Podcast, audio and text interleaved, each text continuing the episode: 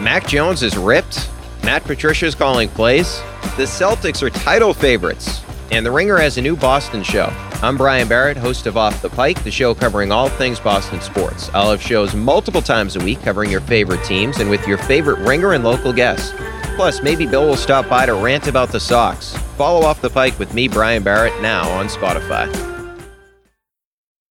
It's the full go presented by FanDuel. The playoff action is heating up, and with FanDuel, you can bet on everything from the NBA Finals MVP to who's going to lift the Stanley Cup. And right now, you can check out the new and improved Parlay Hub, filtered by odds, sport, and bet type to easily find the most popular parlays and same game parlays, or SGPs as the kids like to call them, all on one page. Plus, start betting on the pulse and get paid instantly when you win. So download the app today and bet with FanDuel, America's number one sportsbook. The Ringer is committed to responsible gaming. Please visit rg-help.com to learn more about the resources and helplines available and listen to the end of the episode for additional details. Must be 21 plus 18 plus in DC and present in select states. Gambling problem? Call 1-800-GAMBLER or visit rg-help.com. This episode is brought to you by Cars.com. When you add your car to your garage on Cars.com, you'll unlock access to real-time insights into how much your car is worth. Plus, view its historical and projected value to decide when to sell. So when the time is right, you can secure an instant offer from a local dealership or sell it yourself on cars.com. Start tracking your car's value with your garage on cars.com. Chicago everywhere. Check it. Not enough Chicago. We just don't have enough Chicago people. Jason Goff is here. Well, I'm at full go. The Full Go Podcast. The full go. Bears, Bulls, White Sox, Cubs, and Blackhawks. Our man, Jason Goff. Three times a week with Jason Goff. His mood is elevated. He is feeling good. Jason, I'm loving the full go. Love the Full Go. The full go. The full go. Welcome to Full Go with Jason Goff. That is what I'm talking about. Talking about. What up, world? You're listening to the Full Go with Jason Goff, presented by The Ringer, a Spotify original. How does it feel, Tony, to have the the Juneteenth celebration and commemoration of the ancestors like you had, and then shortly after that, take a, a, a flight to was it you said Florida, right? Florida, yep. Florida, where they are pretty much telling you when you land, uh, there wasn't no goddamn Juneteenth, and there wasn't no slavery. so enjoy your hot weather and meth and alligators and shit, and you know, I hope you're going to Disney World. How did that Yeah. feel, Tom? I mean, the, the I guess the best part of Florida is you know the, the the southern charm and the the southern hop. It's not in Florida. I was about to say I mean, it's so it- there. Yeah, is it, there, there's nothing. You know, there's not a whole lot of nice people in, in Florida. It's like South Plus. That's what I always call it. Yeah, it's like yeah. South Right. Plus. Yeah. Hey man, Right, so, I hot mean, Indiana. you know, the people leave you alone. Like, all right, cool. You can not like black folks all you want. Just leave me alone. That's the new T-shirt for the summer. Look at look at Kyle. Kyle, like, oh shit, man! Of all the pods that I could have ended up on, they put me on the one that was going to damage my career from the outset. Kyle gonna jump on the phone with Bill, like, hey man, is there like a fantasy situation you could throw me on, or like, you know, somebody who's talking about the di- a different world a lot, or you know what I mean? Like, is there a black sitcom pod? You know, no, no, no. Chris, Chris and Jesse are already working those. We've tried everything with this pod. You have to be the equalizer. So, oh, and by the way, ladies and gents, and Kyle and Chris. Ask Tony what he was asked to do for a second time in his life now. Uh oh. I'll be grilling. Get my get my reps in.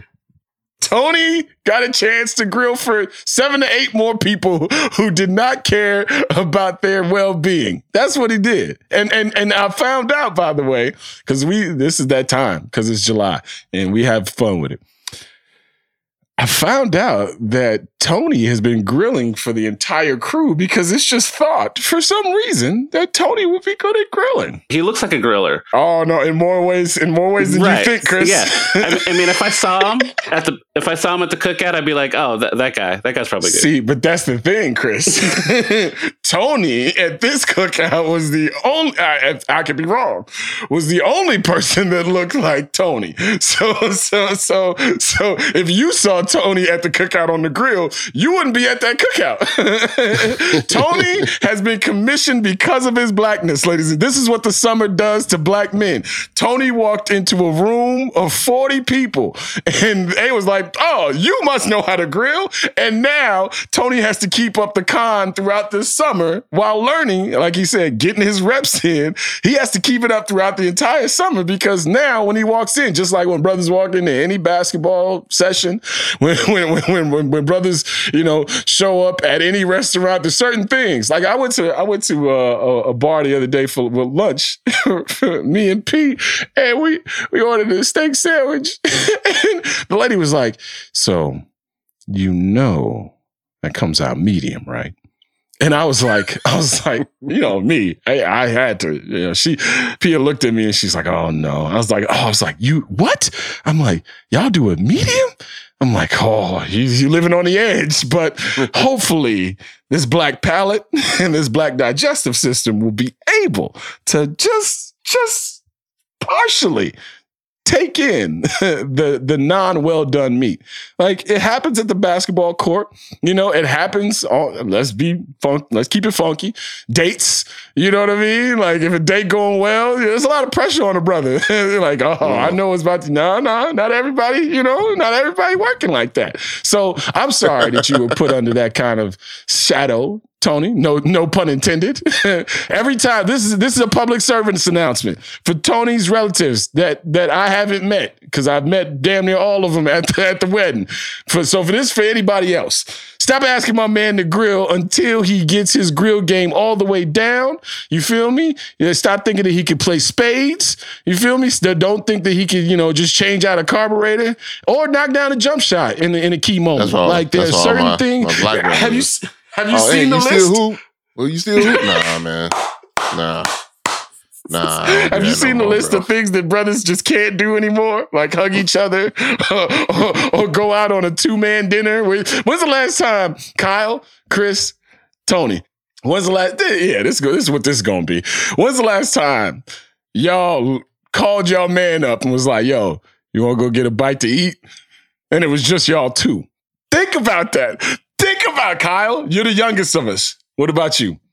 Pro- probably, actually, I do know it was it was a month ago, but my friend was visiting for he was visiting for Oh, graduation. see, of course, we got the exceptional Negro in here.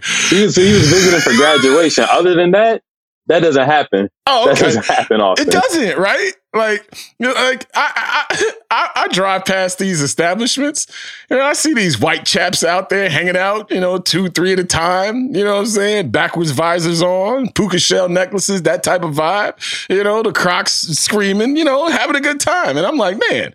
I wonder if I could call my friend right now and say, "Hey, would you like to go have dinner with me?" We just can't do it.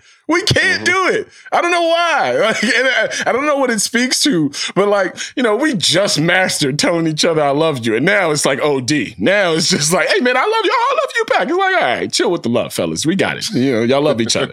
but like, there's certain things that are just expected of us, like walking into a, a, a outdoor patio situation and just being presented a grill, like, ah, like let your blackness take over the grill. let the ancestors know when the indirect heating has has properly warmed the chicken. You know what I mean? This man just was thrown some tongs because of his skin, and I, I feel like it's you know it should be pointed out. Now, Tony, I hope the, the future grilling situations aren't traumatic. I hope I haven't placed it in that way, but how'd it go, man? How'd it go? Oh, I'm, I'm dope at this. Like, I'm I'm I'm dope. That's a, that's the one thing I found out. This man went from being I scared of to my, uh, to now being dope in the second in the second go round. uh, my dad went went to that been- that barbecue. Like, man, give me this. What, what, what are we doing here? You know, like oh, you took I'm- the you took the sticks from dad? Hey man, he getting oh he getting up there. You know, some Oh, you gotta bullshit. take over. All right. So- all right. You now. All right. Yeah. Ladies and gentlemen who know Tony know exactly what's going on here. Yes. you fucking. No, all no right, you- He's got his own signature rubs and and, Oh, you and, already uh, know. and marinades and stuff. You I know, like to use the salt and the pepper. You know what I mean? I like, I like to I like to freak them with the salt pepper combination. You know what I mean? I like to pour I like to pour the Lawry's marinade over the chicken in a bowl in the refrigerator for about half an hour. You know, don't tell nobody though. Don't don't tell nobody how I'm working. Like what what's secret? a little bit of Old Bay for Oh, like a couple hours. You a know, little maybe. bit. You know. You know us. We OD on the Old Bay. You know us. you can't even see any piece of the fish. It's just covered a crust of Old Bay. And you're like, oh, crab legs. Just throw crab legs. Let's throw Old Bay all over the outside shell that we're not going to eat. We got to do a lot better, y'all. Like we get, we have to do a, a, an entirely lot better. Like, you know, the marinades. I've I've, I've addressed this on previous pods. Stop. Stop doing it. All y'all doing is is uh, making people eat burnt sugar right? Because y'all goofy asses throw the, the the chicken from the marinade right onto the grill, and all of a sudden you just got a sucrose delight. You know what I'm saying? You just you just sitting there like, man, this chicken sure is rubbery, but it used to taste like something. Nah, nah, stop doing that to yourselves, man. Right?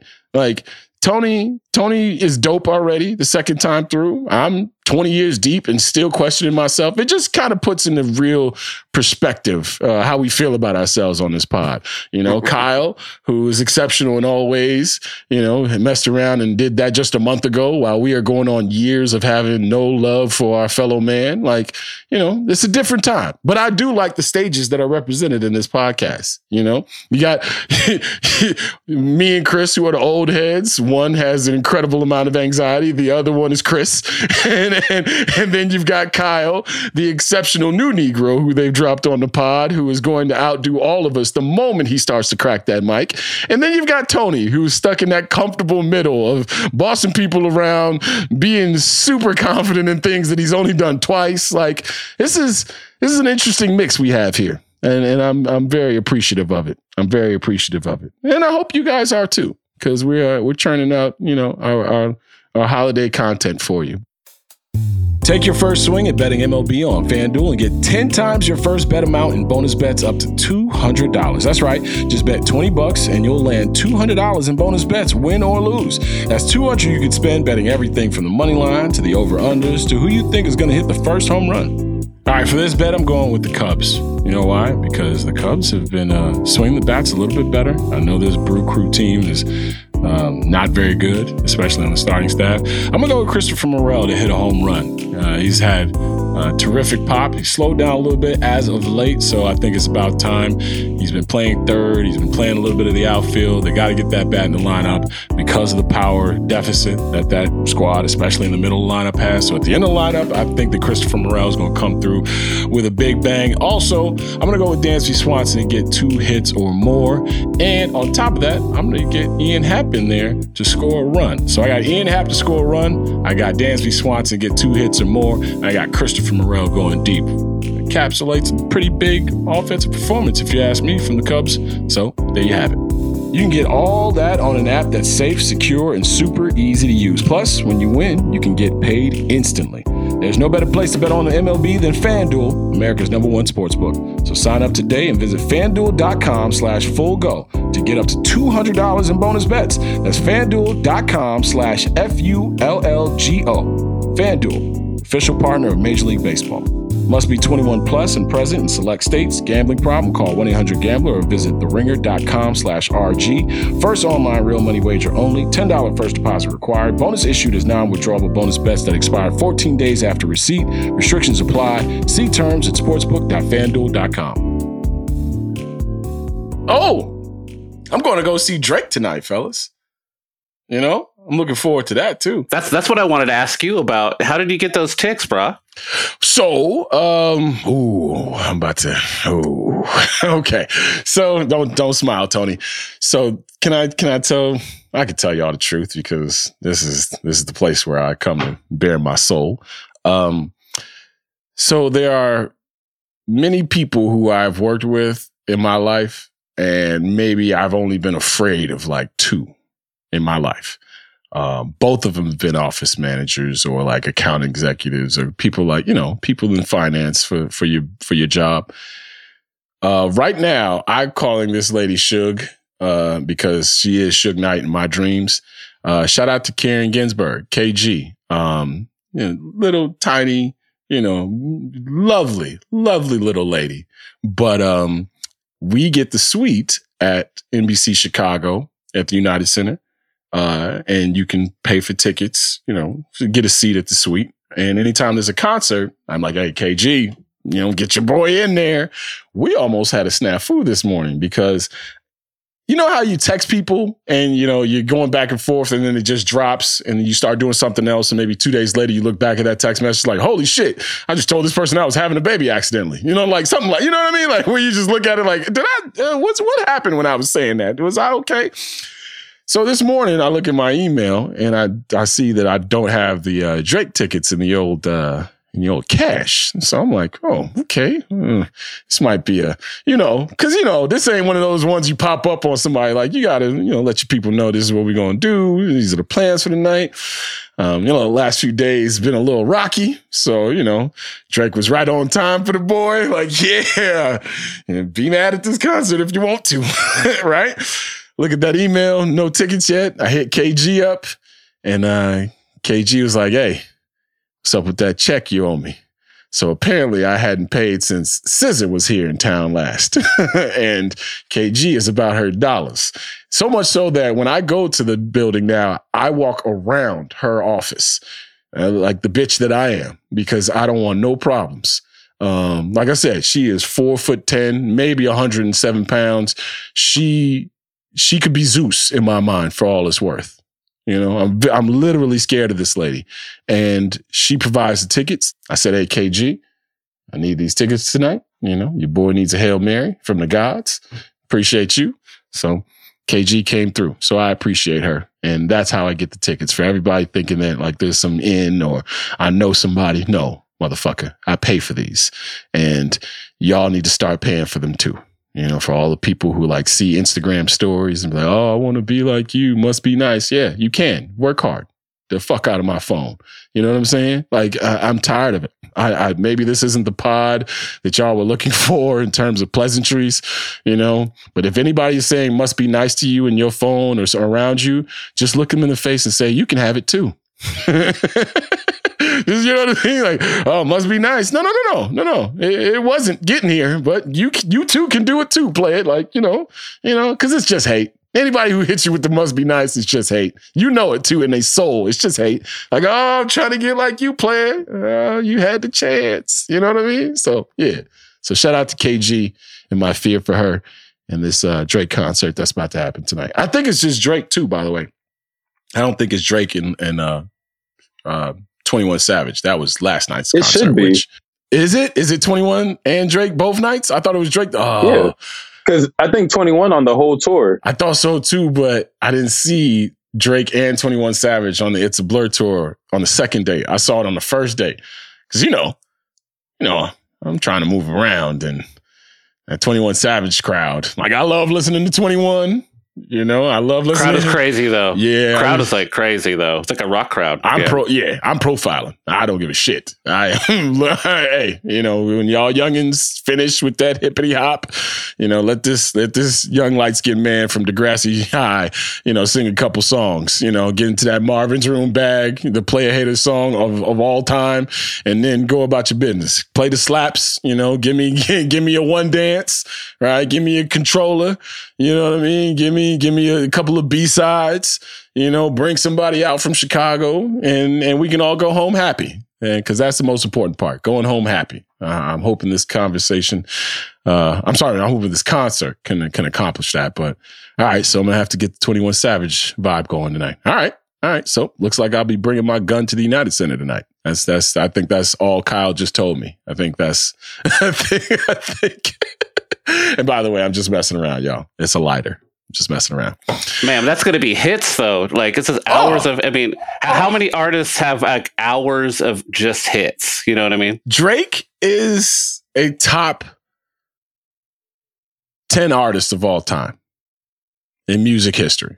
I don't care how you feel about it. Easily. Uh, like, like you know, when the man said he got more slaps than the Beatles halfway through his career, you know, you had to kind of go look at the numbers and go, "Oh shit, he not wrong," you know. Uh, like that's like LeBron halfway through, like, "Yo, uh, I'm the greatest now," and then just backing up from the microphone. Like if LeBron had that kind of self confidence and self awareness to say it, like if can you imagine what LeBron will be with Russell Westbrook's personality? Like, just imagine LeBron on a basketball court with the Russell Westbrook, fuck all y'all mentality, right?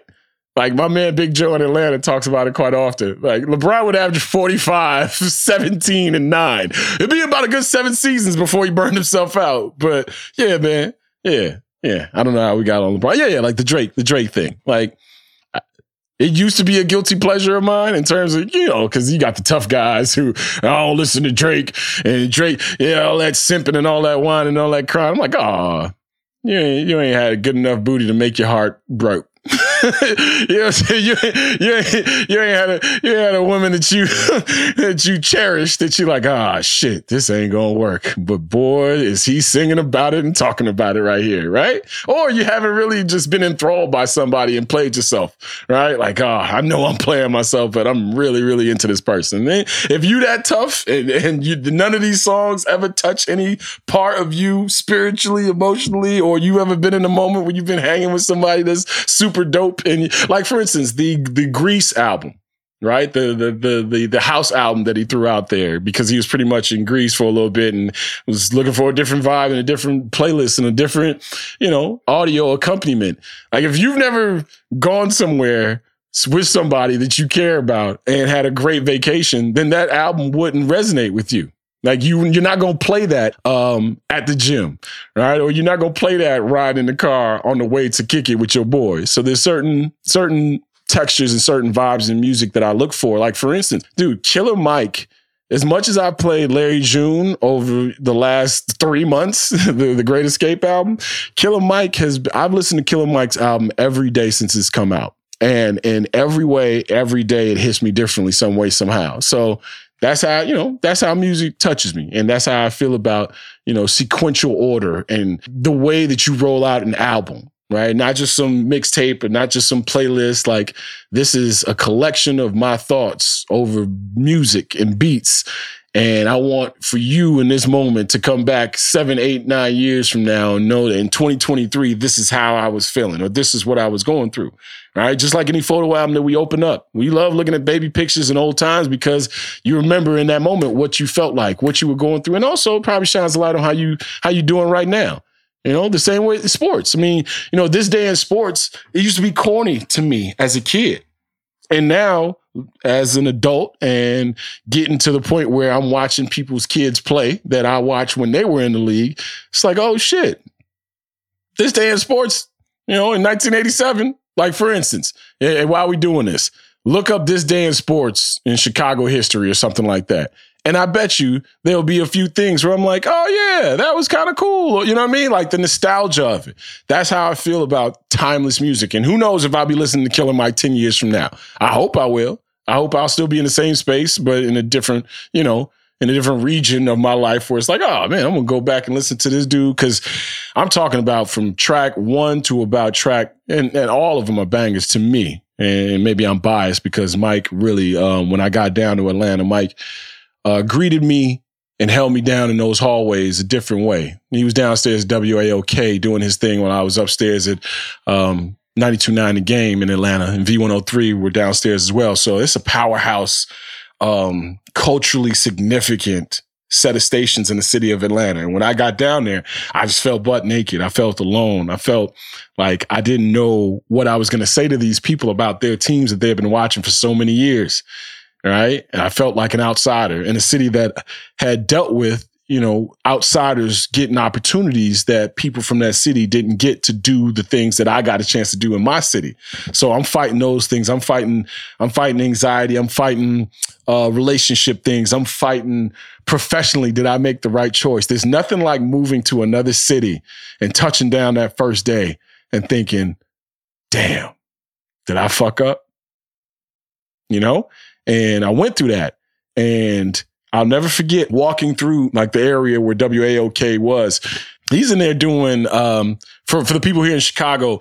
You know, WAOK is kind of like what WVON is for us. You know, and shout out to you know the voice of the Negro. You know, back in the day, like you know these were the broadcasts where you would only hear black voices or certain black voices addressing topics. They weren't just black topics; they were citywide things, but how they affected black people. I'm walking through the, the hallway and I see fucking Killer Mike. Like Killer Mike is iconic. And the dude comes from an iconic label, an iconic um, background in terms of the Dungeon family. You know, like, and this dude has done his own thing with Run the Jewels and, you know, it just standing for certain things that he stands for in a way too, where I was always like, man, I may not agree with him, but I appreciate the way he broke it down for you. And I run into him in that moment and he goes, Hey man, heard about you. I've been listening too. I like your shit. And dapped it up with me, gave me a hug. And I'm like, man, this Atlanta thing gonna be all right. And that's the reason why that, that album resonates with me the way it does, because me and that dude have had probably two or three conversations in passing. But to hear how he feels about life at a similar stage in terms of age and understanding and to hear from track one where he's talking about, you know, the Down by Law song is talking to every sort of black man and every person who is going through whatever they think they're going through and nobody hears it. And then to shed tears and then to run. I mean, you got Thug on the track. I mean, like it's it's it's a phenomenal album. And then you play it on some good speakers, some big loud speakers, or in the car that, that could that could do something. It's a different vibe. It's a different zone. So um, shout out to uh, Killer Mike and his new album, and uh, shout out to uh, that whole that whole sound because there's still some real real good rap out here. Some real he rapping his ass off, man. Like he's like the new Chuck D, man. Like that's dude, what I think as far as like what he's saying and, and, his politics or whatever the way he lays it down. Like I, I yeah. equate him with that. Yeah. And there's always had to be voices like that, right? Like we talk about how hip hop is and how it's different, but there's always, you know, there's all the Chuck D's of the world, the poor righteous teachers of the world. There was always like I can always go somewhere for Boots something. Riley. Yeah, shout out. You know, KRS-One, BDP crew, like all those things were around when I was a kid. So I got my fun off, right? I got my, like, you can't tell me LL Cool J didn't do the Drake thing before Drake did it. I've heard these kinds of vibes before. It's just, it's just, um, marketed and packaged in a different way with a different machine behind it. But Drake wouldn't be Drake without LL being LL, right? Chuck D and Public Enemy set the stage for a lot of group Rage Against the Machine, like not just in hip hop music either, right? So um, I give credit where credit is due. There's a lot of bullshit out there, but a Killer Mike album is something that I've put anybody that I care about on. I've I've like, hey, especially the brothers in my life, like, hey, listen to that that second his second verse on Shed Tears, man, where he talks about looking in the mirror and understanding how he fails. Like that's you know, I I like your cars I like your jewelry. I like your lifestyle. I like the, the the the chicks that you you know got in the videos. I'm not talking about Killer Mike right now, but I'm just talking about you know the rappers. I love all that. Like enjoy yourself, Kings. But at the same time, the dudes who separate themselves are the dudes who tell you something about themselves. Like I've tried to on this pod. Um, you know, we started out asking people about their worst days and their best days in their career, and it always kind of caught people off guard because far too often all we do is talk about the great shit that's happening and then you know had try to live out those ig stories in front of people's faces if they're not looking at their phone about your life. And then the people who kind of for me separate themselves the people who have answered that question with yeah man this is where i was fucked up. And look at it you know? I, I often tell my people man hey we done made it through all the bad things in our life like if you're still here keep pushing and that's that run so like dave chappelle is the beginning of the run song. And he's making an analogy to Normandy, storming the beach in Normandy. I won't, I won't uh, ruin it for people, but yeah, man. I don't know how this turned into a Killer Mike uh, album review, but go ahead. That that Michael album is is phenomenal. It's absolutely phenomenal. So, yeah, that's all. That's all I got for this one, man. Um, I don't know about y'all. I had a good time. Kyle was like, "I'm out of here. This is not for me." Kyle just, Kyle, Kyle just, Kyle just put in his resignation letter. He's like, "Hey man, you just started. this is not for me, sir." That, that's what we should do. we should do that on the voicemail next time, y'all. Jobs that you knew you was gonna quit the moment you walked in the door. me, Atlanta, but just quit me first. No. 773-359-3103. There it is. There it is. That'll be the lead up from here on out. I'll just be talking about something. We'll be conversing about something, and then we'll make a question out of it. We'll be back with more of the full go with Jason Goff after a word from our sponsors. This episode is brought to you by State Farm. You might say all kinds of stuff when things go wrong, but these are the words you really need to remember. Like a good neighbor, State Farm is there. They've got options to fit your unique insurance needs, meaning you can talk to your agent to choose the coverage you need, have coverage options to protect the things you value most. File a claim right on the State Farm mobile app and even reach a real person when you need to talk to someone. Like a good neighbor, State Farm is there. What up, world? It's Vic Spencer, and you're listening to the Full Go with Jason Goff presented by The Ringer, a Spotify original. Coming up on the Full Go podcast, a friend of the show, uh, a colleague, and a dude who I have uh, thrown elbows with on a recreational open gym floor. He is none other than Chicago Sun Times Bulls basketball writer Joe Cowley, right here on the Full Go. It's the Full Go, baby! What's happening, man? How you doing? Uh, good, man. Just uh, a lot of uh, travel baseball, coaching travel baseball. So yeah, uh, buddy. Uh, gearing up for the state playoffs now. So we made the state playoffs. So that's uh, a little batting practice today, and then uh, scrimmage on Sunday, and then uh, we go at it. So for the people who don't, uh, who aren't aware, uh, Joe Cowley and I have had a uh, you know, interactions outside of the gig. And I'm just wondering right now, as you say this, and I, I know you, you know, you're into the, the athletics with the, with the youngins. Um, mm-hmm. what kind of manager or what kind of coach is Joe Cowley? Cause I seem to remember a, a uh, an irascible, you know, younger Joe Cowley. uh, coach Joe in football or coach Joe in baseball? That's uh, two see. different coaches. So, um, the guys this is, how, this is how the abusers start, ladies and gentlemen. Exactly. the guy, the guys that I have in uh, both sports, like Coach Joe baseball, way better than Coach Joe football. So the Cleveland comes out of me for Coach Joe football. It's it's real deal. In Minnesota, these dudes are like, yeah, Coach, uh, I, I'm missing football practice. Why? Hockey. Oh, hockey. You're that guy. Yeah, we're having three shit. on three hockey. Yeah, no, we're not. We're not having three on three hockey. It's August. You ain't playing no fourth, some fourth tier sport that nobody cares about outside of freaking Minnesota and Canada.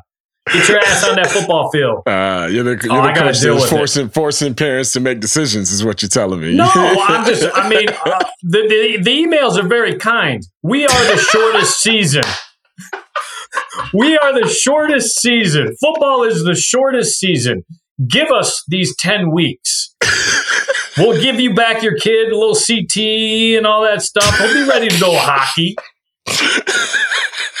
his brain will so, just begin to to, to yes. like uh, you know reform and reshape itself yes. from the from the hard knocks of ten weeks. Just give yes. us the ten if he's, note. If he's a little more depressed and angry at you, that's not my damn fault. That's the game.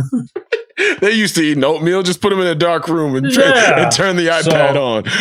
you know, Coach Joe Baseball just put some sunflower seeds in, sit back, and spits Ooh. with the scorebook. Usually, so. I have to give some kind of disclaimer when I engage in these kind of activities, or I just stare down Chris and Kyle and Tony and wonder if they're going to put it in the pod. But I'm all for it. You know, what I mean, we gotta we gotta toughen this group up. You know, I'm not even talking oh, about just, just wait. Kids, how, just old, how old? How old your boy now? He's six, man, going on seventeen. Boy, okay, you're going to start getting into it, man.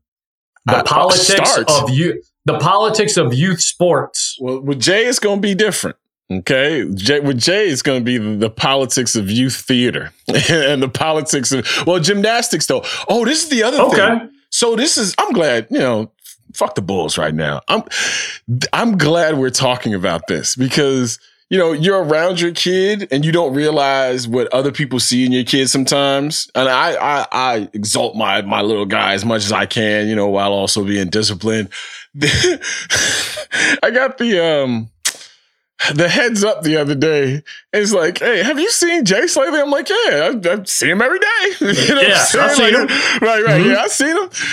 They're like, uh, you know, your son has a six pack.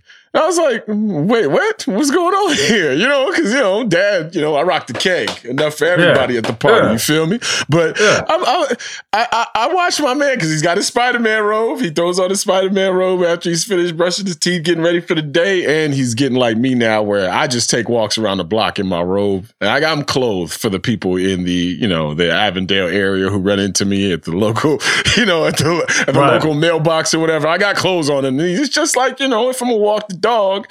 I'm comfortable inside. Might as well be comfortable outside. The man like ran down the hall, and I'm like, wait a minute, my my kid does have washboard abs at six. And then he was walking up the steps the other day, and I was looking at his calf muscles, and I'm sitting here like, Jay, I know you love this theater shit, baby right? I know you love singing these songs and and, and, and playing board right. games, and you, you give this dude a couple of lines, he remember an entire soliloquy, right? Yeah. I'm just looking at him like, you know, though. If we could just work on them hands, we could just work on it. It'll, it'll hey. be it'll be eight years. You don't even need to work on those hands. Just put them on a on a cover. Just make them a cover man. Oh. You be that oh. DB with those calves. You don't have cover to catch two? the ball. Yeah. Just lock up, just lock up guys like Spider Man. Tell them it's like Spider Man. It's like a game of Spider Man. So he also Joe is now reenacting like full Star Wars scenes at any meetup that he goes to with kids who aren't ready to reenact Star Wars. Right. Took this man to a pool party the other day. You know, I, I, come back outside. Well, I was always outside, but I turn around, look outside, and the man is directing people where to stand so that when he does his because the dude can do a one-handed somersault into a stabbing motion while doing the splits and he did that the other day and he had a kid stand he's like you have to stand right here so when i land this i could just go upward and i'm watching right. this go down and i'm realizing not only is the kid talented and athletic but he really is my son because everybody in the scene dies like there's five yeah. or six kids spread out throughout the, the, the yard who are at some point going to get murdered in this scene, but he yeah. has to do it with the correct choreography. I just don't know where to channel it. I just don't don't know where to point it outside of the theater, brother. You'll you'll find the path. Trust me, you'll find the path. It, it it finds you, or you'll find it. So yeah, yeah we're yeah. actually dealing this year. We're dealing with my my son, my fourteen year old. Uh, went to the transfer portal for baseball. He left the city that he's played all his career in and went to a rival city. Huh? So we've been dealing with that. Huh? Hey, mm-hmm. click up. Fuck these loser kids who can't keep up anymore. You feel me? I'm tired. I'm tired. Hey man, we gotta start treating these babies like we do these adults. You know what I mean? That's who they learn That's from. Right. You see these kids now running pick and roll at five years old, six years old. No one really like learning the game no. and how to move emotional. And they're offense. calling for the screen. They're like. hey, dribble, fat, dribble. Fat chubby kid who ain't getting the ball. Come come no, set a screen. It's gonna be, be moving. yeah. Mm-hmm. Yeah, so I'm down with it, man. Look around in your neighborhood and say these kids ain't shit. Where can I take my talent so that I can win something? Because in the end, on the AAU circuit, you're only as good as your last seven games well, that you lost in that day. And then the other side of it, so he grew up. Uh, he was playing quarterback, and then last year we had a couple kids transfer in and I had a kid transfer in who's about six two, six three, whose hands were like this compared to mine, mm-hmm. and who only played wide receiver. His dad was a semi pro player. He's oh, about six eight. I told my son, I love you, but you're going to have to learn how to run some routes because you're about to be bumped. You're about this looks to be like bumped. a man press kind of individual yes. over here. Daddy coaches the team, not you this dude could flip at 45 without oh, freaking blinking. And so uh, it was uh it was a fun season. It's, it's, a tough look when you gotta look at your kid and be like, uh, I don't know where this raw material is gonna come from, but you ain't gonna you ain't gonna you ain't gonna get a bunch of PIs and allow a bunch of nope. touchdowns on my watch. Get your ass in the back seat of the car. there you go. Start the agility ladder. Get that agility ladder out. Start working on that footwork. Start looking mm-hmm. at your mm-hmm. shorty like, hey man, go to the park and recruit some better people. I think this agent game is where it's at for you. I think I think Oh trust think me, I, I, was I was recruiting kids for for a while. We used to go to the they used to have the police um, the, the police would get Tell together. me you didn't go to the police station and try to see who no, was in no, the lockup and see if no, their babies but, was athletic. But look, travel football is travel football cuts off some kids that could be playing football. Yeah. So they would have it, it, here in Minneapolis on Tuesday nights, they would get like the local police to go to the lower income housing areas and so, so the kids could get familiar with the police. Oh, that's always a good start. Yeah. and they do pick up basketball. Well, we started going up there with my older son about seven, eight years ago and recruiting kids. We got this kid, Akili Ferris. We got uh, this course. kid, Demonte. Of we course. had an eighth grader. My kid came home, but we, we got to get that kid. He's got a goatee. He's eighth grade. I'm like, all right, he's in. Oh, there's so many fucking jokes here. And I, fuck it, I'm going to go ahead and do it. So, so what you're telling me is y'all used to send the police into this project and go and scare the kids into playing basketball for y'all white folks. And for us to recruit for football. Yes. And yes. now what y'all doing is y'all DIYing this thing and you yes. White yes. folks are now going into the projects to go get young people named Akili and Demontre so that they can help y'all win football games. And we magically have scholarships to give them. They don't have to pay for travel. Look at that. Hey, ladies and gentlemen, I don't know if you needed to see how the system works. and I'm not saying works for That's or against. I'm just saying works. And This is That's how the pulling system the curtain works. back. That's how it works. Youth sports, baby. Time for some commercials. Bulls Talk with Jason Goff on the Full Go. Flies in with a two-handed slam dunk. Brought to you by The Ringer, a Spotify original. The Chicago Bulls. Everybody was thinking that this would yep. be a youthful turnaround this offseason. Maybe, maybe it was blow it up time. I never really thought that was the case. And of course, the, the right. roster hasn't been completed. But from what the Miami game, the end of the Miami game felt like to July, what are we, 7th here? Uh, July 6th, if I'm not mistaken. Yeah, July 6th. What has happened in your estimation to the Bulls and also the perception of the Bulls and the fan base so far? Uh, well, it's not about the fan base. I mean, what's happened is what Arturas Karnisovas said was going to happen. He said it at the deadline with his words and with his his inactions, and then he said it after the season ended that they believe in the core. The core needed to be tweaked. It needed a better shot profile, obviously, meaning the the the outside pieces needed to be a little different, give it a different look. Um, and I think what happened is Miami and Denver. If you're a Bulls fan who doesn't believe in this core, is probably the worst thing that could happen because I think Arturas truly believes that we were three minutes away from beating Miami, and look at the run they went on. And then coming from Denver, I think he believes that look how patient Denver was in believing in that continuity. They added Aaron Gordon when it was time to add Aaron Gordon as that other piece. But look how they believed in that continuity when guys were, were, were blowing out ACLs and it, and they were being eliminated in the first round, second round. Look at the patience game. So if you don't believe in this Bulls core, um, you're very angry with what happened because I think that fed a lot of what Arturas Karnisovas is is basing this group on. So um, the problem is you don't have a Joker, you don't have a Jimmy Butler. So those three minutes, Dookie on those three minutes, those three minutes mean nothing to me against Miami because they weren't going to win that game. They just weren't they could fool themselves and, and look at it. Well, look how we did in the regular season against them. Blah blah blah. Jason, you and I went through this the year LeBron and and the, and the Heatles. That's right. I was just thinking Bulls about fans. the only two people in town that picked Miami to lose to the Bulls, I think was Jay and I. We were vill- villainized for it. Oh my god! And I'm like, the bottom line is, Big Bank's going to take Little Bank, Every and that Monster's going to take Derrick Rose in the fourth quarter, and then it's a wrap. And that's exactly what happened. And so, um, you know, uh, to me, they're, they're, chasing a lot of fool's gold over there. And, and that's a dangerous thing to get in because that just spreads mediocrity and continues mediocrity when you had a chance to actually be aggressive and make some moves. What are the things that they are telling themselves specifically about this roster? Not just the Denver, the Miami look, but about Zach LaVine, about the way DeMar and Zach play together, about their net rating when all three of them are on the court together, and him, Vooch, and and and DeMar. Like, what are they?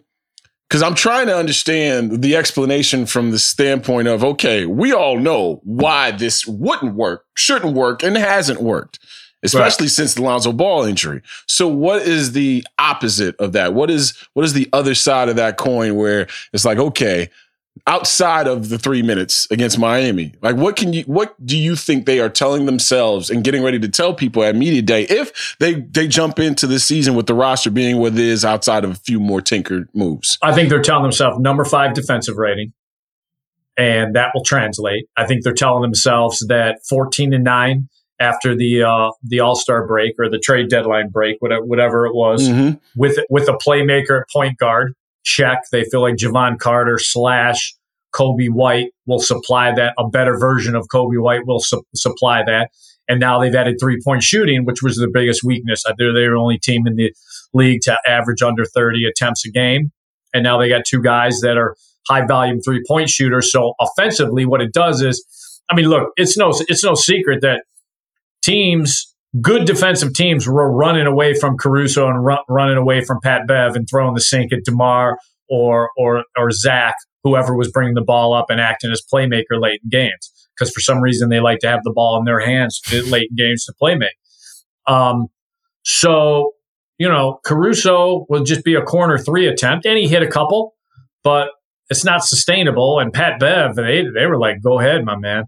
Um, and he actually hit his share, but there was a lot of key misses too. So mm-hmm.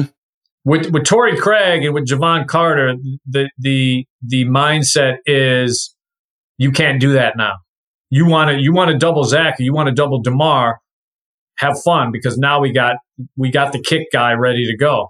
The problem is that is does Zach have the IQ to kick it? Yeah, yeah. I mean that was the problem. That was the bitch that Vooch had was.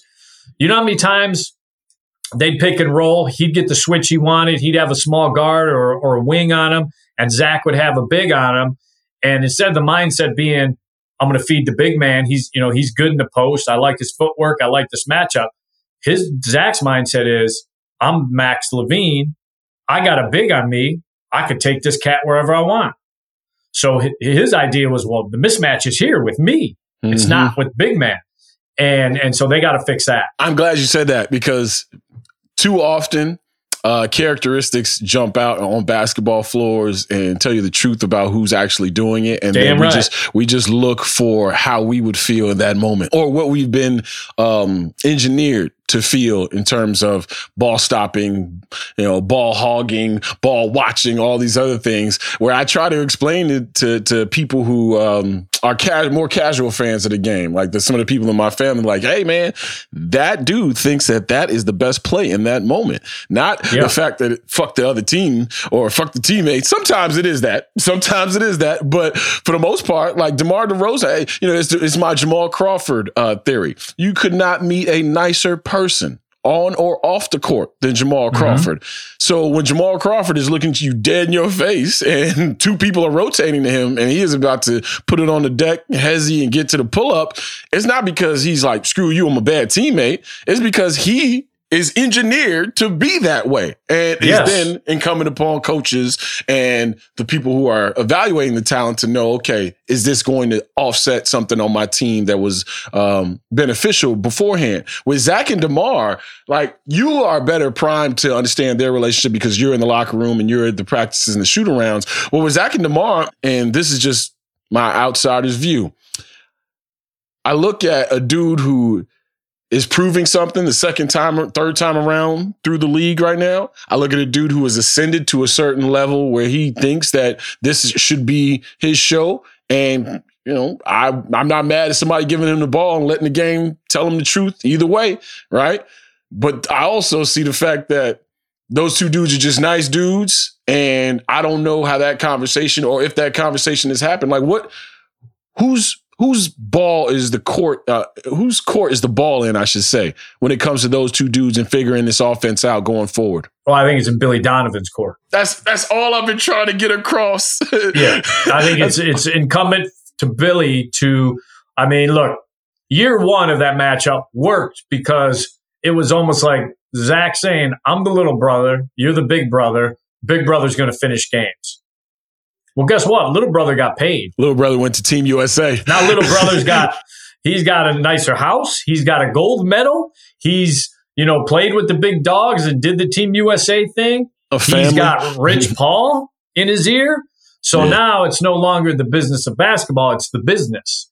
And I think last year that's why you saw that my turn, your turn kind of offense, which never works. And I think Zach, there was times Zach was pissed. I mean, I remember times he was telling us, you know, after games when when Demar took the shot, you know, we're too predictable. Our offense gets too stale late in games. That you know, you translate that, that means let me take the shot. Mm-hmm. So, and look, he's a bad shot maker, which can be a blessing and a curse because there is no shot that he doesn't think he can't make. So um, I think it's it's up to Billy to say, okay, Demar, obviously you're going to get your opportunities. I mean, you know, but but we we can't just play one hero ball. We need multiple heroes and start start passing that torch. But Zach has to prove he can do it too. I mean, you t- here, here's here's the my best thing I ask I ask the question I ask a lot of people. Mm-hmm. You tell me in what six seven years. You tell me all your great Zach LaVine moments because I can only think of two. The Charlotte, Charlotte one, which is that was a shitbag team. Who cares? And then Toronto last year in the playing yeah. game in the yeah. in the second half. First half he was terrible. He was on a milk yeah. cart in the first half. Now you tell me your Demar moments, who's only been here a couple years. I could start naming Washington. I can start naming the back to back game winners. I mean, there's just more Demar moments in a Bulls uniform. So what does that tell you? And so that has to change. Your your max guy, I'm not. You don't have to compare Zach LaVine to other max guys for you to say, yeah, it was worth the deal. He's just got to do max things at the end of games, and he's not doing that, and that's the issue. Yeah. Um, what do you think Mark uh, Marc Eversley and Arturas Karnisovas are saying to Billy Donovan about this roster or what he needs to do? Like what? Because I, I kind you covered baseball for a while, right? And I yeah, look at time. general managers who throw you know players on on a coach or a manager and say, hey fill out the lineup and figure it out. This is the yeah. guys that you got. We don't do that enough, I think, in basketball because we always look at the star player as the center of the universe, and you can affect so many different things that you know it's not looked at as okay. The general manager said this to the to the coach with this signing, or the coach is saying this to the general manager with this benching. What do you think those two guys are saying to Billy Donovan with the way the roster is generally constructed on this day before anything, you know, the Dame Lillard domino drops and we start to see some movement? Or not? Well, the, I will say this is the most unique relationship a Jerry Reinsdorf slash Michael Reinsdorf team has had, where front office and coaching staff are in step as as tight as any front office coaching staff as I've seen, because that's usually not the way it worked. It was always that coaching room was against that front office, front office was against that coaching room, and if they did benefit and have a good year from it, it was because they basically pitted each other against each other and, and the players fed off that, that rivalry and that fight. This is different. I don't think they have to tell Billy anything because they talk daily about everything. I think what Billy has to do is get the offensive sets in, in such a manner that it's in Zach's hands at the end. I mean, that that's Billy's control. And, and I will say the other thing, watching the Miami – uh, the Miami Heat, that playoff run. The one thing I'd like to see the Bulls incorporate kind of out of that, especially end game. I don't like the three pointers, the three point guy standing in the corner and waiting for the pass. And maybe, maybe that's just Caruso and that's all he can do. Maybe he can't run off of screens and catch and shoot. Maybe he has to be set and shoot. Um, but that speaks to roster composition, though. There you go. Watching Miami, and you know everyone talked about the role players, the role players. Well, everything went off Jimmy. First of all, there was the times that Bam would bring the ball up and they and they do that dribble handoff, which was right. a different look to pull the big out. But everything else went through Jimmy, and so that's why it was different guys. Strus one night, Gabe Vincent another night, because Jimmy knows the hot hand. Jimmy knows how to work the game, and so I think that. But those three point shooters from Miami are always moving always moving, always moving and running you, you know, all over the place. I'd like to see them incorporate that. But again, maybe that's just they just know that those guys can't hit threes like that. So I, I, I don't know. But again, that would go to making the end game easier, is having more movement, more options. How will the new CBA affect this organization going forward with the stuff that you've seen in the Ooh. past in terms of aprons and second aprons yeah. and not being a tax team? What once out of the last fifteen years? You know, the the DeMar contract that's expiring gives them leeway because they can pick a lane. Um, you're seeing some. I mean, Golden State's already playing its hand with the CBA by by moving Jordan Poole in that contract for for uh, an aging veteran who's only one more year. So they're setting themselves up for that. I think the way it affects the Bulls is you can't miss on Dalen Terry's. You can't be waiting four years for Patrick Williams. Your young guys have to be able to contribute right away because you if you're especially if you're going to be paying two or three max guys, which is going to be hard to do under this new CBA unless you're kicking around in the apron. Your draft you has to be your crust, yeah, right? Your draft has to be really good. Your player development has to be even better, and you can't miss. Um, you know, you can't throw money at your problems in the new CBA. You got you got to fix those things in the draft, and so that'll be the challenge. Is can they make sure they hit on these picks? Because right now I'm kind of lukewarm on his drafting. Oh yeah, you know? no, there's just there's no reason to be hot about you know? it. Like, you know, like I love these the big hot thing for a while, but three months. What's the market on Ayo right now? I don't see a big bidding war for Ayo. See now, what you got me thinking about, Joe, is can some way somehow basketball make this organization make the dudes that they hired for the job that they were hired to do actually let them do, do that gig. Because if it's all about the drafting and the player development going forward with this new CBA and with the double aprons and you know you're not you're not just gonna load up three max contracts on a team and you can go get minimum guys right, and say right. you're gonna win a championship. If that's the case, then will this thing come back around to the Bulls here in two or three years where you're talking about Patrick Williams, you know, maybe being the, the, not the guy, but the remaining guy from this group of players. Like, do you think it's going to come back around to me? Do you think that's what they're banking on? Because let's face it, these teams and organizations have three, four year plans. They look right. at who's coming out in the draft. They look at who's a, a, sophomore in high school now. And if people are talking about him, and also they're looking at the Lonzo Ball injury, right? They're looking at, you know, Zach two or three years from now, if, if he keeps going out to LA when, on nights where you know Rich Paul is sitting courtside and going crazy yeah. for a, a definite stated reason how long he wants to be here. Like, do you think that that long term um, the play is different than what uh, might be being executed right now? I would say yes in most cases, but the problem is this organization doesn't have the draft capital to look that far ahead. They've given that away. Now, can they rekindle that?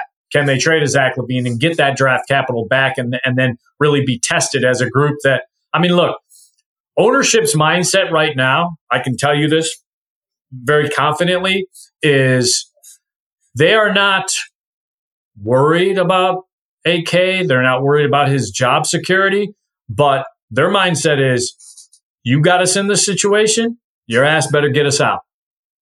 So hmm. They're very hands off with it, but they're like, we hired you because you were, we were told league wide you were the best guy for this job. Well, now it's time for you to show. You painted yourself in the corner. Now you got to figure out how to get out. It's your problem. Get out of it. And so they've given him the keys to the car and, and the house, but they want to see what kind of return is that house messed up in a couple years. Did you right. bang up that car? I mean, right. what did you do with, with that responsibility? So um, I would say most teams the onus is going to fall on your front office and your player development and your drafting more than it is now. Um, but unless the Bulls really change things, they don't have that draft capital. So I don't know how they're going to put those pieces around, whether it's undrafted free agents or, you know, I mean, they just don't have draft capital in the first or second rounds. How close was Zach to being traded this year or DeMar? Uh, I don't think Zach was very close from the people I talked to. You know, there was there was talk. I don't think specifics were ever put in place, and the spe- the names that were thrown out were astronomical for the return. I mean, which tells me you really didn't want to trade him. You just want to see if there was one D- dumb GM in the room. What was some of those and, names, Joe Cowley? Well, I think I think the Knicks and the and the Bulls had the most lengthy conversation, and it involved guys that made the Knicks very uncomfortable. I will say the Knicks have RJ Barrett, Mitchell Robinson, you know, Quickley, Quickley. Ooh, so RJ Quickley and picks or something like that. Yep. Yep. Ooh. Maybe an Obi Toppin. Oh, run that. You get to so, you get to look you get to look at, at Patrick Williams and Obi Toppin in the in, in, in, the Batman scene where you break the pool cue and yeah. just throw it on the ground and you say the best yeah. one comes out. Yeah, you'd have one guy with a bunch of talent that doesn't want to use it, and another oh, guy with see, mediocre talent who thinks see, he's great. See, you got see, I, you just leave a little crack in the door open and, and Kylie so, will kick that bitch in. so yeah, I think that was uh, probably the closest thing, and I think it was revisited. Um, a couple weeks ago or a month ago, and again, the asking price was astronomical. So um, I think that is that is speaking volumes of they believe in this core. They want to run this core back. Now, what would be interesting is come this February trade deadline, if things look bad again, now what do you do? I mean, the East is always going to tempt you to stay in because of what Jimmy and the Heat did. So you're always going to be chasing that fool's gold. Ah, we're 11, we're 10, we're right there. We could get hot. Look at this group. Look at this team on paper. Um, or do you finally say, look, we've given this thing three seasons and it's just not happening. And now we'll try blowing it up. That'd be where when it gets interesting. What would you do? I wouldn't have been in this. No, don't I, do that. No, I wouldn't have been in this. Was, you would have took the gig. I would, no, I, I, would have taken the gig, but Zach LaVine would not be a max player on my roster. So how how would you and how would you how would you execute um that message that message? He would have been moved either before that summer came up, or he would have been. I would have looked to sign and trade him when the, when the max came. Mm. So, mm. but now, all right, let's. We're in the situation now. So what do so I do? The, so what's the worst move you think that Arturas Karnisovas and Marc Eversley have made so far in their tenure? Oh, or well, the most impactful move? See, I'm not. I'm. Everyone's going to say Vooch, and I don't believe that because that that there was such a stain and such a smell around this organization when they came in. And the, if you recall, at the beginning of the year, Orlando was like, Vooch is untouchable. Nobody's right. getting Vooch. So for them to go in and get Vooch, who to them, and, and I think in Arturas's mind was a poor man's Joker. I mean, let's, he looks at him and thinks, poor man's Joker. Great playmaker, can shoot, not as good as Joker, can't pass as good as Joker. Right. You know, just poor man. as far as, mm-hmm. yeah, poor man's. And so, but I thought, I think it was the coup to get him and then to line up and say, now we got Zach and Vooch. Come to Chicago. This is a destination place. And for DeMar to say, oh yeah, all right, Lakers kind of backstab me, but yeah, this could be a brand for me. And then Lonzo saying, I love DeMar. I like to go. So it fell in, and it, it, it looked like great. And for that first half of the season, it was great. The mistake they made is exactly what I said. I thought the mistake they made is believing Zach LaVine. I, I, and it's not just Zach LaVine. You give me an offensive minded two guard who's not very good on defense, and he has gotten better uh, in the last couple of years. He's more willing, I'll say that. But you give me an offensive minded two guard who needs a lot of serviceable players around him to cover up his flaws, his defense, his late game playmaking, and I'll show you a team that's Washington. Mm-hmm. That's just it's not going to happen. In the history of the NBA, it's not going to happen. It hasn't happened yet. And don't throw Booker at, at me and say, "Well, Booker got close." Well, he he didn't get the chip, and Booker's a little different than Zach. Booker's yeah. got a little bit more assassin in him than Zach. And I think Zach's one of the greatest guys to cover. I, mm-hmm. I have nothing but kind things to say to him. I, I, he's the kind of guy you want to marry your sister. I just don't want to max him. Yeah, so yeah, yeah. Um, and so, usually the guys, usually the guys that you want to max, you want to stay away from your sister. exactly. Let's keep it funky. Like usually, exactly. usually the dudes that you like, that dude is a killer. Don't go near. Yeah, yeah, yeah. That is a rich killer. yeah, yeah. So I think the biggest mistake was not finding a a better market for Zach LaVine or a different market because I think Zach LaVine could win a championship when he's two B or three A hey, on a team. Hey Joe, I keep saying it. We are we are just and I hope this comes across the right way. We just might be the Seattle stop in Zach LaVine's Ray Allen trajectory. Yep. Yep. You know? And there's nothing like, wrong with that. If that's his career, that's a great career. He got his max. He played for Team USA. He finally found his championship team. There's nothing wrong with that. That's a At lot all. of guys do that. At all. But he cannot be Batman here in Gotham. He can't. Mm. There it is. I don't know what a, a, better way to end it than that. I asked for 15 minutes of time. You gave me 30. You're surrounded by brothers in this in this Zoom right now, or this Riverside, whatever we're calling it. So, you know, and you and you've you've acquitted yourself. You always do, but you've acquitted yourself nicely. You're never sweating. You feel me? You you you know you you from the mean streets of Cleveland. Okay, mean streets. That's right. Mean Bedford, streets of baby. Cleveland. But don't don't you ever get it twisted. Halle Berry's I, in my brother's yearbook. Hey, that, that's that's how it's that's how most gangster stories. She lies about her age. Well, this is the thing. She could do whatever she, she wants. She could do whatever she wants. Yeah, she she could do whatever ever she wants. David Justice, exactly. you know, idol of mine. You know what I mean? Hey, mm-hmm. Joe, thank you so much. I appreciate you, man. Hey, uh, I would tell you to take it easy on them kids, but I don't I don't believe that. Uh, no, keep going hard on them kids. Baseball, yeah. yes. Football, yeah. Yeah, keep going. Get those hockey skates out of here, man. Got to get those yeah. hockey skates the hell out of here. Well, you know how I feel. You know, you still pretend you're not you're not pretending no, no, you still no, care about the Blackhawks. Remember, you did that. You did that. Oh, I got to be on the score. I got I got Molly and I got this. Listen, I, I got all these that. white guys that like hockey. I got to pretend. That's the whole fucking audience, Joe. What are we talking about? Like, you know, listen, Joe, you have to understand something. But Since I was 19 it, years honestly, old, I have been talking to 25 to 54 year old white men. What I, is the hockey audience in Chicago really? You know, you want to you want me to tell you the truth because I think this? it's bullshit. I think it's bullshit. I think it's I think it's it, it, it's a jump on the pile and say, "Well, I got a half a sack, don't I?" Nope, you don't. you got your you got your ten thousand cult members, yeah. and then you just got a bunch of people jumping on pretending they care about hockey. Well, that's what winning does. I remember. You remember that shit that was talked about the United Center? Or take down mm-hmm. the Madhouse on Madison sign mm-hmm. when the mm-hmm. Bulls are playing, and I'm like, do you know who built this bitch? Mm-hmm. Like, do you mm-hmm. know when when y'all were watching Dirk Graham lose faceoffs in the uh-huh. in the '90s? Uh-huh. Do you know who the fuck was sinking game winning jump shots and selling shoes and, and hanging out with your you know your sister? Pat, Patrick Kane. Patrick Kane statue wasn't in that atrium hey, hey, they gonna mess around and they got it. They got one they're gonna have to replace here soon. So mm-hmm. you know he he might have to be the next one out there as far as the hockey guys concerned. But yeah, yeah, don't take it easy on them kids. Keep going hard. You will find the diamond. You just got to break a few little pieces of charcoal. That's all that is. You know, yep, and that's probably a bad analogy in terms of how we started this thing and where y'all go for y'all natural resources. But you know, we'll figure it out in the end. I know what you meant. Yeah, yeah. Stop terrorizing black kids in the projects. Just ask them if they want to play football for you. A lot of okay? kids love football, man. They got to be given that opportunity. That's what I. that's what I do.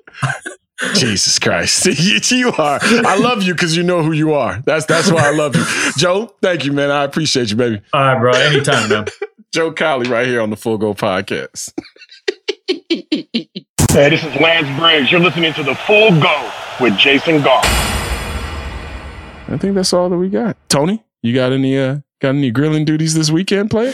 No, no, man. Uh back at it, back at it work. Now it's now it's a sprint to uh getting prepared for this baby. So for the baby. You know. Yeah. How many months now? Uh countdown. Well, she's due October 24th, so late October. So Okay. Countdown okay. begins. a couple months. A couple yeah. months. So you got a summer left, yeah. That summer pregnancy, boy. God bless you. God bless you. You a wild. Hey, and I didn't. I haven't gone through it, obviously. And shout out to to moms and and the people who are able to have kids out there. Um, because I won't I won't attest to whatever pain or discomfort y'all are going through. But boy, whew, the good days are the good days. a couple extra fans around the oh, house, yeah, maybe Tony. Know. Like uh, ice pillows. AC's a little higher. Ice yeah, pillows. Yeah. Keep, keep everything cool. you got to get an ice pillow. Keep everything Tony. cool temperature can heat up real quick. Oh yeah, he ain't even talking about it in the house. Chris, what you got going on this weekend, brother? Oh man, you know it's going to be super hot this weekend. Um, I got, you know, I actually got a, a barbecue coming up on Saturday afternoon. Um, you know, a couple hanging out with uh, some homies uh, that also have kids. So, you okay. know, my little girl can go okay. and uh, hang out and go to a park. We got a bunch of parks around here that have like water features. So, you know, we go. just kick it outside, eat some hot dogs and stuff, just shoot the shit. So yeah, that's what I got going on. Um, I'm actually reading a book. I'm re- reading a book about DJ Screw. I'm trying to uh, finish. Uh, I don't know. Uh, I mean, everybody's What's familiar with DJ Screw, yeah. but well, it's just called DJ Screw. Uh, sitting around here somewhere. It's in a different room, but it's a biography of him. Yeah. And it's just kind of told in anecdotes. And it's just like the story of Houston, uh, the story of tape culture in Houston and how we got started. And it's, it's just really, really great. Um, Yeah. I'm a big fan of DJ Screw so uh, and Houston rap. So uh, I'm down. So I'm almost done with that. So I'm, I'm stoked on that. That's my, that's what I'm gunning for. the Houston uh, culture, the Texas culture and rap, the story that that needs to be and should be told. It would be tremendous if if somebody sat down for a long time and poured over the UGKs, the Scarfaces of the world. Like, you know, Scarface is one of like three or four people who I feel has never ever spit a whack verse. And they they and and that is excluding like shout out to Jay Z, who I think is the greatest of all time. Uh, but you know, you can catch one where you're like, eh, that wasn't it. There's never been a time where I've heard Scarface's voice and said that wasn't it. Right. And of course, what Bun B and Pimp C did and the Swishahouse and Suave House Records and, you know, the entire, the entire culture, the entire culture. So shout out to you for, uh, for that. We should get like a little book club going, man. I'm down. If y'all down. Yeah, totally. Yeah, I'm always trying. I'm always reading about music stuff. I'm a big music head, but uh, the one great thing about it, just the, the community, about how it would have, no matter if they would have made platinum, no matter if they got big, it still would have been like this Moving out the trunk, boy. just just making tapes for each other and how popular just those little tapes were and stuff. So it's it's just cool how real it is and like all those people are in it. Bun B, all those people. So it's great. It's the great. value of art, right? Like, you know, some people wear their art, some people hear their art, some people see their art. Like understanding if a car's rolling by and they playing that shit and you ain't got that yet, and you understand there's only ten thousand of those circulating the city or the, or the state. Like, it's, you know, that exclusivity. You know, when Nipsey Hussle threatened to make a hundred dollar mixtape or thousand dollar mixtape, and everybody was like, "What? What are you doing? How you gonna?" He made it, and people bought it. You know, so exclusivity ain't bad. You know, you got to set the market sometimes, and when you're setting the market in a culture like that, and you know people gonna go for the product, keep keep doing your thing. And that's for all the independent artists who are still out here doing it. It's easier now with SoundCloud, and I don't even know if SoundCloud's still around, by the way. But uh, it's it's easier now for all the independent artists, but it's also harder because there's so much stuff out there. So, you know, keep on doing what y'all doing, you know, and loving what y'all doing. Hopefully, you're getting paid for it or on the way to monetizing it. You know, because baby's got to eat. Um, yeah, man, I'll be uh be hanging with the kid this weekend, and you know, might might see if Granny. Well, Granny does want to hang out with him, so Saturday to Sunday morning, I'll be uh, free. Just waiting to pick him up again. But that's about it. I got I got the baby this weekend, so I'm just chilling, just sitting here being hot, just watching all the rain. You know, got my little toy that I had to park because God was like, no, no, no, sir. It is raining. you put that thing up and get yourself in that family SUV. So that's what I'll be doing this weekend and smiling the entire time doing. Don't you hear me smiling now? Um, I think I guess we can close this thing on out. Uh, for uh, Joe Cowley, you know, from the Chicago Sun Times. Thank you so much, Joe, for hanging out with us and uh, giving us the uh, the lowdown on what's happening with the Chicago Bulls right now. Uh, want to thank our production staff, the shadowy figure that is known as Steve Ceruti, uh, my main man Tony Gill, uh, the exceptional one Kyle Williams, and of course the chief vibes officer himself, Chris Sutton.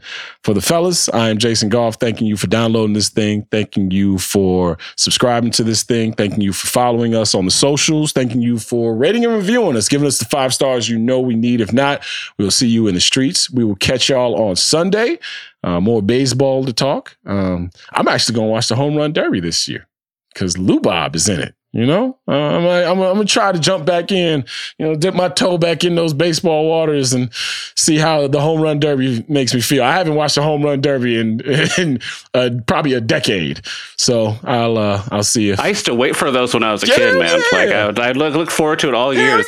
yeah, I used to watch because I used to go to the Blees every summer. So I would that would be like my slice of back home is watching not only baseball but especially watching the All Star Game and the Home Run Derby, and it was always the most you know the the easiest to replicate in terms of all the All Star games too. So it felt it felt kind of kind of cool. So we'll be taking in all that stuff. Um, might have a surprise for you on Sunday. I've been working on it. She's been uh she's been trying to uh get clearance from the higher ups, and I can appreciate that. So I'm not going to put her in a bad position, but hopefully we'll have a special guest on Sunday. If not, you know, it'll just be us fellas hanging out with you. So for the fellas, uh, thank you so much once again. Uh, we leave you with this as always, and we know it's hot outside, so this is uh, this is the real, the real one here. Hey guys, take care of each other, okay, and be safe.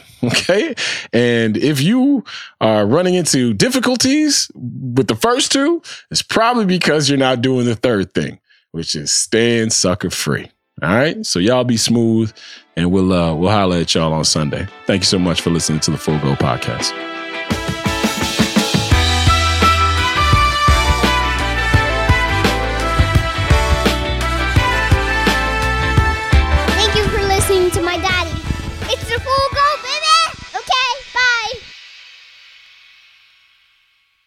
Must be 21 and over and present in select states. FanDuel is offering online sports wagering in Kansas under an agreement with Kansas Star Casino LLC. Gambling problem? Call 1-800-GAMBLER or visit fanduel.com slash RG in Colorado, Iowa, Michigan, New Jersey, Ohio, Pennsylvania, Illinois, Tennessee, and Virginia. Call 1-800-NEXT-STEP or text NEXT STEP to 53342 in Arizona, 1-888-789-7777 or visit ccpg.org slash chat in Connecticut, 1-800 9 with it in Indiana, 1 800 522 4700, or visit ksgamblinghelp.com in Kansas, 1 877 770 STOP in Louisiana. Visit mdgamblinghelp.org in Maryland. Visit 1-800-GAMBLER.net in West Virginia or call 1-800-522-4700 in Wyoming. Hope is here. Visit gamblinghelplinema.org or call 800-327-5050 for 24-7 support in Massachusetts or call 1-877-8-HOPE-NY or text H-O-P-E-N-Y in New York.